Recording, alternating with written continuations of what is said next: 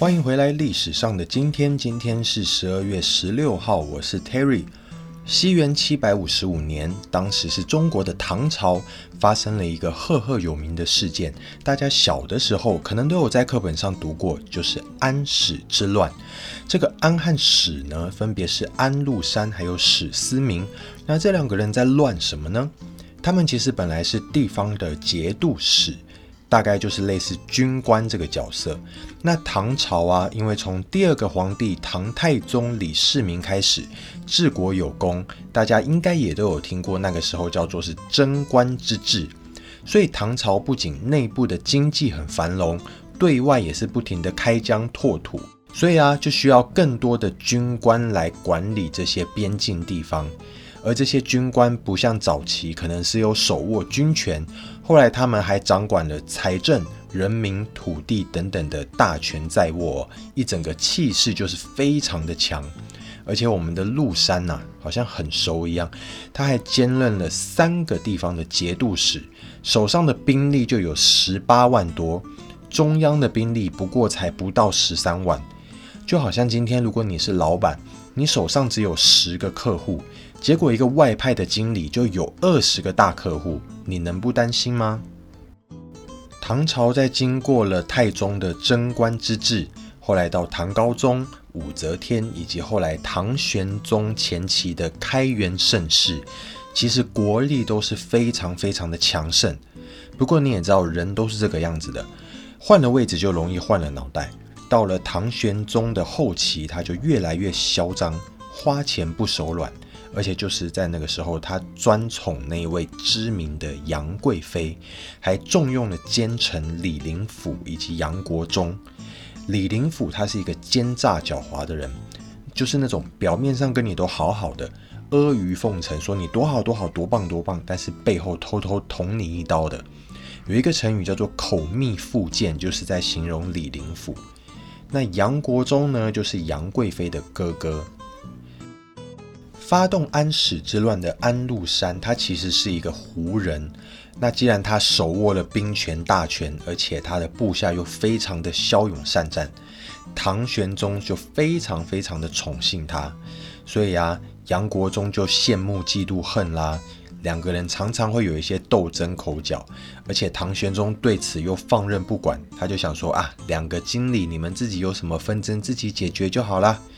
那毕竟安禄山他不是汉人嘛，他早就已经心里面有一些反抗的心了，加上实力又很强，所以最后他就以讨伐杨国忠来清君侧这个名号啊，举兵反唐。什么叫清君侧呢？清理的清，君主的君，侧面的侧，所以就是说这个帝王的旁边呢，有一些。奸诈狡猾的小人，不 OK 的人，那我们就要把他清理干净，打着这个名号起兵。所以到了七百五十五年十二月十六号的时候，安禄山就联合了像契丹啊、突厥等等的边疆民族，组成了大约十五万的士兵，讨伐唐朝。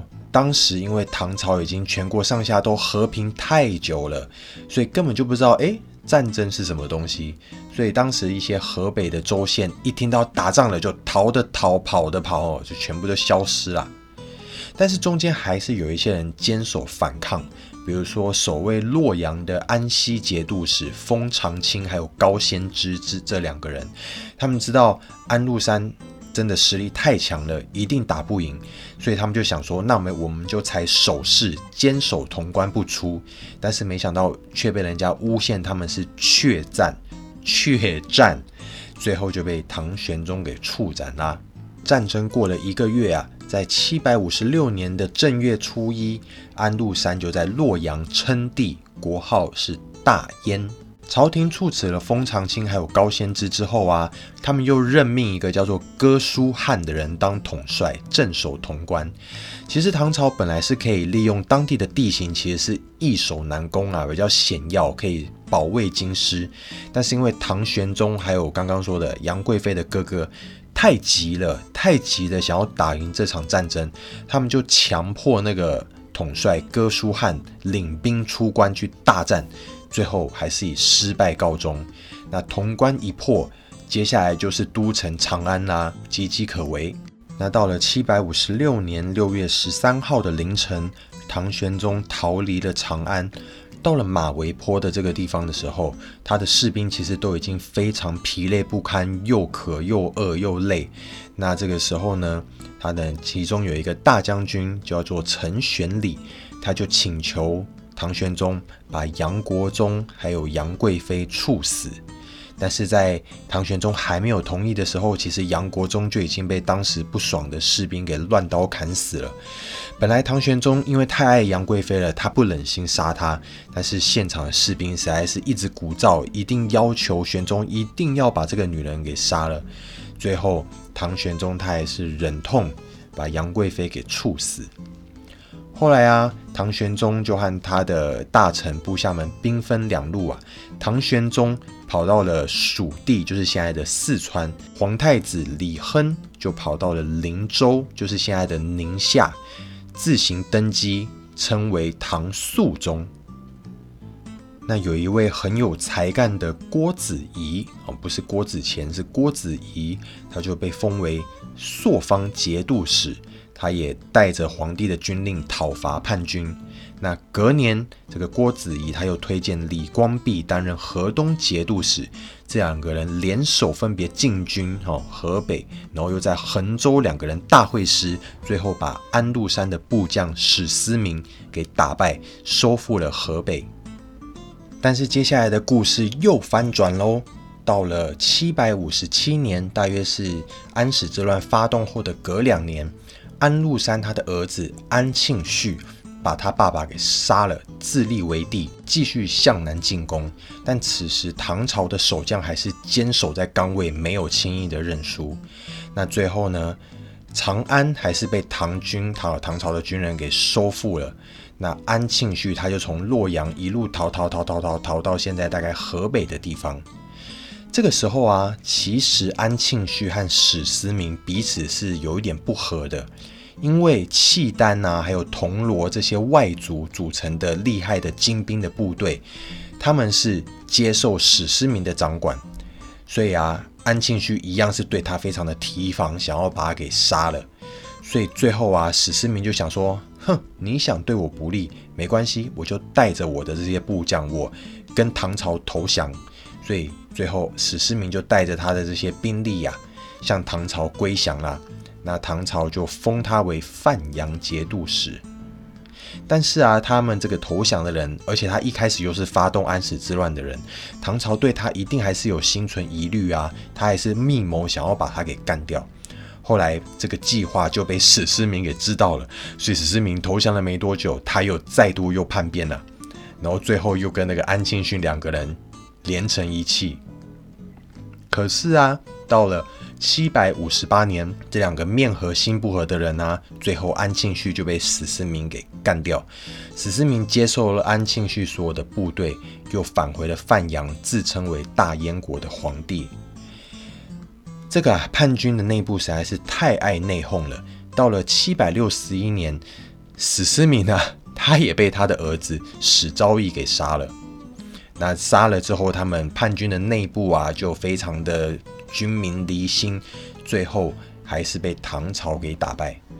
那到了七百六十三年的春天，史朝义的部下一个接着一个投降，最后啊，这个史朝义走投无路，在森林里面上吊自杀。到此，历时七年多的安史之乱才结束。安史之乱历时了七年多，将近八年呢。虽然乱世最后可以平定，可是后世有很多历史学家都认为这一场战乱是唐朝由盛转衰的转泪点，而且对中国后世的政治、经济、社会、文化等等的关系都产生非常大的影响。其实当时唐朝为了可以尽快结束战事啊，他们就不惜要把安还有史他们很多的部下就招拢他们，收服他们为地方的军官，而且还允许他们保留那个地方的兵力，所以就产生了很多很多的藩镇割据的问题，在唐朝灭亡之后演变成五代十国的局面。所以安史之乱简单来说啊，就是一个能力很强的外籍经理。他对公司还有老板都已经不爽很久了，结果老板呢又重用一个无能的本国经理，外籍经理就更不爽这个本国经理啦，他就发动叛变，要自己当老大。结果两边就这样打来打去，最后外籍经理和本国经理都被逼宫了，都消失了，剩下来一些不同理念的小干部，把公司拆成很多很多的小公司，这个意思。西元一七零七年。日本的富士山发生了大规模的喷发，这也是富士山目前为止最后一次的大喷发。当时降下了大约八亿立方公尺的火山灰，那真的非常非常多诶。我们知道一立方公尺就是长宽高都是一公尺的正方体嘛，所以你就知道当时的火山爆发规模非常非常的大。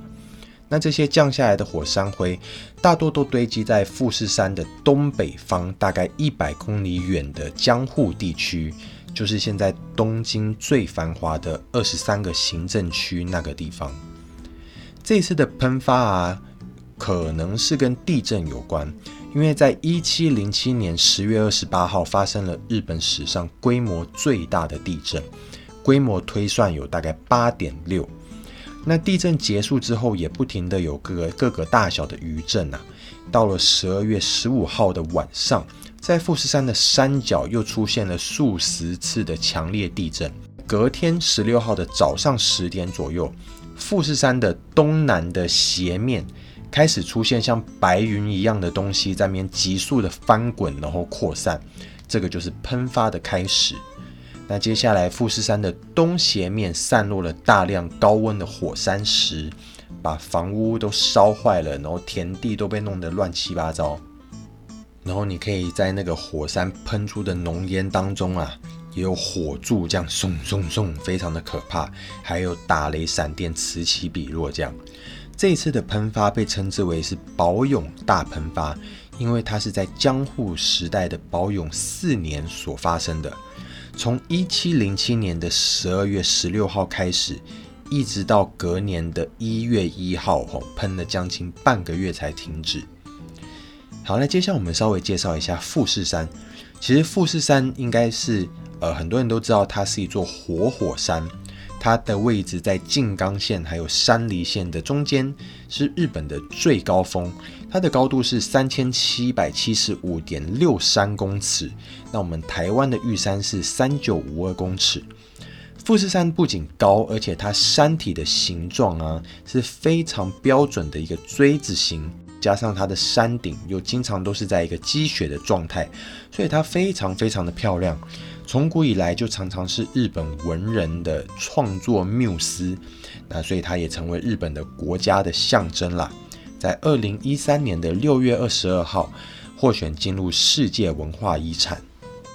那江户时代日本著名的浮世绘画家葛饰北斋，他也以富士山为题材创作了四十六幅的版画，呃，就是大家熟知的富岳三十六景。诶，那明明是叫做三十六景，可是为什么有创作四十六幅呢？就是因为这个富士山实在是太受欢迎了，所以他后来又再加画了十幅作品。其中一幅大家应该最常看到的神奈川冲浪里，就是那个有很很日式的海浪，然后远方有一个小小的富士山这样子。那前面提到富士山，它其实是活火山，也就是说它随时都还是有可能会再度爆发。那以过去记载的十七次的爆发来说，平均大约一百二十年左右会喷一次。但如今啊，它的山体的内部的压力已经累积了三百多年，它都没有喷出来了，所以大家其实是蛮担心的。而且富士山它原本的火山口只有几十个，但是它现在已经飙升到三百多个火山口。不过这些东西啊，没有办法直接说明说富士山真的。真的会喷发，但是因为近年来越来越多的地震嘛，然后富士山的周边地区在二零二一年的十二月三号那一天就发生了四次地震，也就是说啊，可能会引发这个火山喷发的诱因越来越多，所以也有学者说，其实在不远的将来，日本有可能会发生规模九级的大地震。当然，我们是希希望不要真的发生啊，因为真的是非常的可怕。这件事情在日本的社会，尤其是东京一带的人民当中，其实大家有一点点蛮紧张的。那根据二零二二年六月十九号东京的媒体报道，日本的警察厅也已经开始为富士山可能的喷发做全面的准备。接下来是台湾的事情，在一九九一年十二月十六号的时候。台湾铁路南回线全线通车啦，那这也让台湾的环岛铁路网正式接成一个圆。南回线它位于台湾的南部，从西边屏东访寮站开始往东一路到台东。其实，在日治时期的时候，政府就有打算从屏东到台东之间要新建一个铁路。但是因为这中间大多数都是经过山脉，以当时的技术来说会非常非常难，所以一直拖到了一九八零年才动工，然后到了一九八五年的七月，卑南到知本这一段通车，一九八七年的十二月，知本到太麻里这一段通车，一直到了一九九一年十二月十六号才终于全线完工。中间历时了十一年，那它到底有多难盖呢？南回线的全线总共有大大小小的桥梁一百五十八座，有三十五座隧道，其中最长的隧道长达八千多公尺。那也因为它的施工非常的困难，所以在过程中其实有二十一位工程人员不幸罹难了。所以，我们现在从南部要到东部可以这么方便，都是这些工程人员非常非常辛苦，甚至是赌上性命才可以完成的哦。好，接下来是一个比较有趣的事情：一九九七年的十二月十六号，在日本发生了一个三 D 龙事件。什么是三 D 龙呢？就是现在的多边兽。那什么是多边兽呢？其实就是神奇宝贝啊，是宝可梦里面的一个角色啦。请容许我这一位叔叔用神奇宝贝这个 old school 的称呼来叫他。在一九九七年的十二月十六号星期二，东京电视台当时正在播神奇宝贝第三十八集，叫做是电脑战士三 D 龙的时候，那因为那集的后半段的场景是在电脑世界里面。动画公司就想说啊，我们要用跟平常不一样的技术来处理这些爆炸的特效。那通常啊，在爆炸的时候，日本的动画制作会用不同的颜色交替闪烁来凸显那个爆破的效果，也让观众可以产生一个视觉暂留的感觉。刚好那一段剧情是当中有一些敌人发射的一些导弹被皮卡丘用电击引爆。那制作公司就想说，他们用红色、蓝色、红色、蓝色交替的方式来制作，而且替换的频率还比一般正常动画制作的标准还要高，每一秒就有十二帧，也就是每一秒有十二张照片的概念。那时间长达了五秒钟，就是一直闪闪闪闪闪闪闪闪惹人爱这样子。没想到啊，这就让观众眼花头昏、恶心想吐，还有人严重到暂时失明，还有人会抽搐甚至昏迷。那根据日本消防部门的统计，总共有六百八十五名儿童送医院治疗，甚至还有两个人住院超过三个星期。从此之后呢？三 D 龙跟它的进化形态就再也没有出现在电视动画当中了。虽然它和这个事件根本就没有什么直接的关系，可是总不能让主角皮卡丘消失吧？所以三 D 龙就变成一个代罪羔羊喽。而且这个事件引发的风波其实还更大哦。它不仅让神奇宝贝的动画被勒令停播了四个月，而且让当时同样也在播放的电视动画《神剑闯江湖》《少女革命》。烈火之炎等等的作品必须要被迫重新剪辑，然后啊，NHK 还有日本民间放送联盟在一九九八年的四月八号也共同协议，必须要推动电视节目开头要有一些警语。那有一些日本的电视节目啊，特别是动画节目，就开始加上一些警语，比如说观看电视节目时，请保持室内明亮，不要太靠近电视机哦。刚刚上面讲到的那三个动画是我童年时候的回忆耶。《神剑闯江湖》我只有瞄过几眼漫画，虽然小时候我表姐有租漫画回家，但是不知道为什么我那个时候没有特别有兴趣，没有认真看。那《少女革命》也是我表姐喜欢看她的动画，所以我有一起看过几集。我只记得他们是一间学校里面，然后有一些奇妙的女学生、女学生为了世界末日之类的事情在斗争，然后还有一个黑人女主角，她会被一个粉红色头发的女主角从胸口抽出一把超长的剑，然后还有她的主题曲叫做《绝对命运末世录》，我到现在都还记得，是一首很特别的歌。总之，整体来说啊，《少女革命》这部动画，就算放到现在，也是一部蛮另类的作品。大家如果有兴趣的话，可以去找来看一下。那《烈火之炎》就更别说了，我小时候超爱它的漫画。那后来再更大一点点看的就是《火影忍者》啊，还有还没有结束的《猎人》，还有我的最最最最最爱人物设定超级丰富、超级厉害的《Bleach》死神。虽然后面面它烂尾啦。接下来是一件悲伤的故事，在二零一二年十二月十六号的时候，印度的德里发生了一件震惊全世界的公车轮奸案。那以前印度有所谓的种姓制度嘛，就是说人是有分阶级的，而且这个阶级它会世代传承。就比如说最低阶的人，他生出来的孩子一样会是在最低阶。虽然现在已经废止了这种种姓制度，但是这种观念其实早就已经根深蒂固在人的心里面。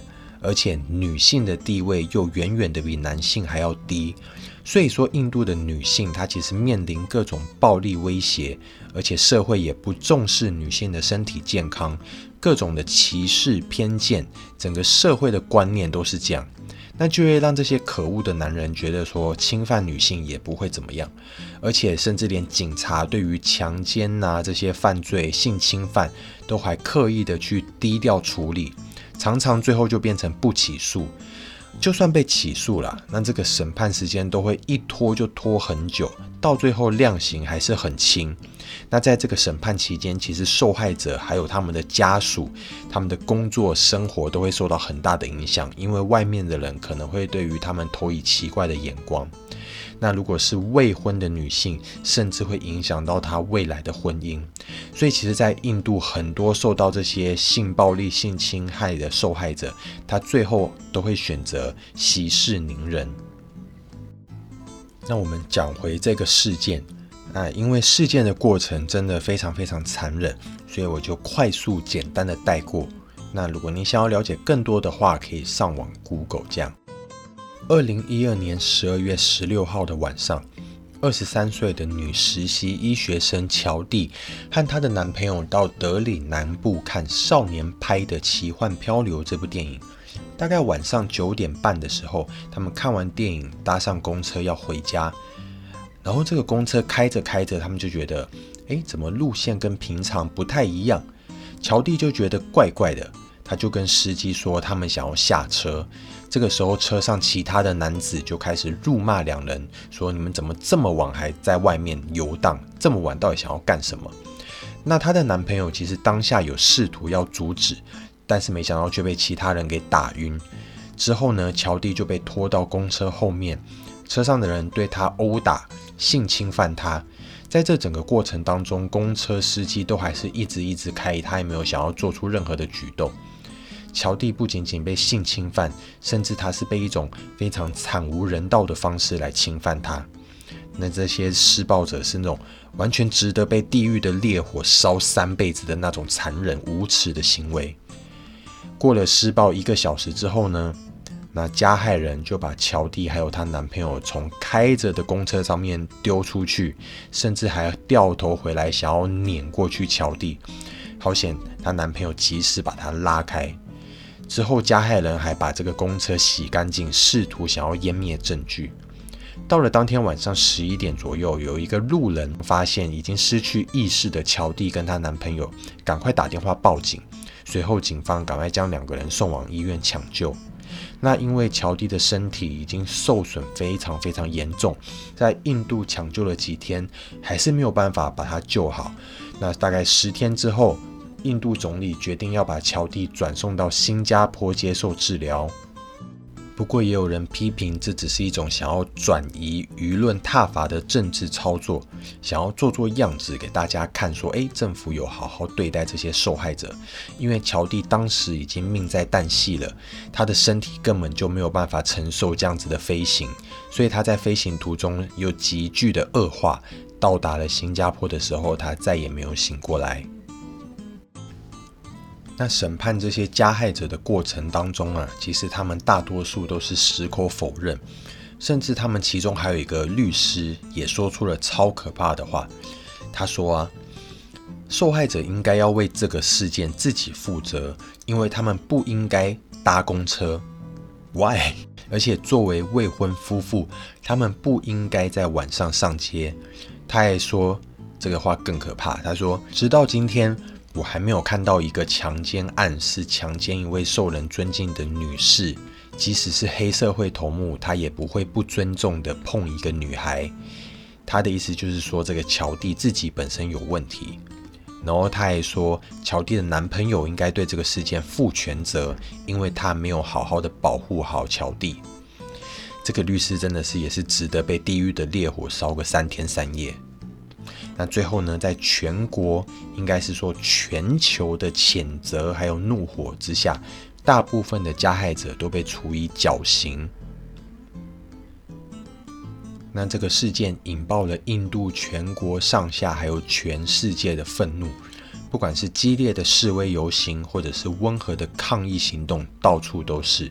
大家都希望印度的政府可以重视女性的安全，还有社会地位，然后对于性侵害要确实的处罚，而且还要加重量刑等等的。虽然政府最后还是有通过一些保障女性的法案，但是这种对女性的不尊重已经长期根深蒂固在印度男人的心中。那这个价值观要改变，也不是只靠法案就可以的。但我们还是衷心的希望印度所有人的社会地位还有福利，在有朝一日可以真正的平等。不仅是印度，全世界都是。好，今天的事件就分享到这边。先跟大家说声抱歉，因为今天不知道为什么一直讲话吃螺丝，一直走音，然后录音品质也不太好。那希望大家可以原谅我，之后我会尽量改善我的录音品质，然后讲话也会试着再更加顺一点喽。然后啊，我还一直一直在努力的想要适应自己录音录出来的声音呢。因为大家知道自己讲话的时候听到的声音和透过设备放出来的声音其实是不太一样的嘛。因为讲话的时候声音是透过空气传递让别人听见的嘛，但是自己听自己讲话，除了这个途径之外，还有一部分的声音是直接从你的喉咙、从你的体内让自己听到，而这个声音通常频率会比较低一点点。所以外外人呐，听到你讲话的声音，其实是会比较像是你听自己录音录出来的声音的那个版本。那自己听自己讲话，会比外面人听到的感觉稍微再低一点点。我觉得很神奇耶，有一种你的声音不是你的声音的感觉。好了，那再次感谢大家收听到这边，下一次的节目也会是礼拜六哦，是十二月二十三号。那如果你喜欢我的节目的话，或是你觉得我的节目值得鼓励的话，请大家帮我留五星好评，也可以分享给你的朋友。那如果有什么意见、有什么批评，都欢迎来我的 IG 找我聊天。以上，下个礼拜见喽，拜拜。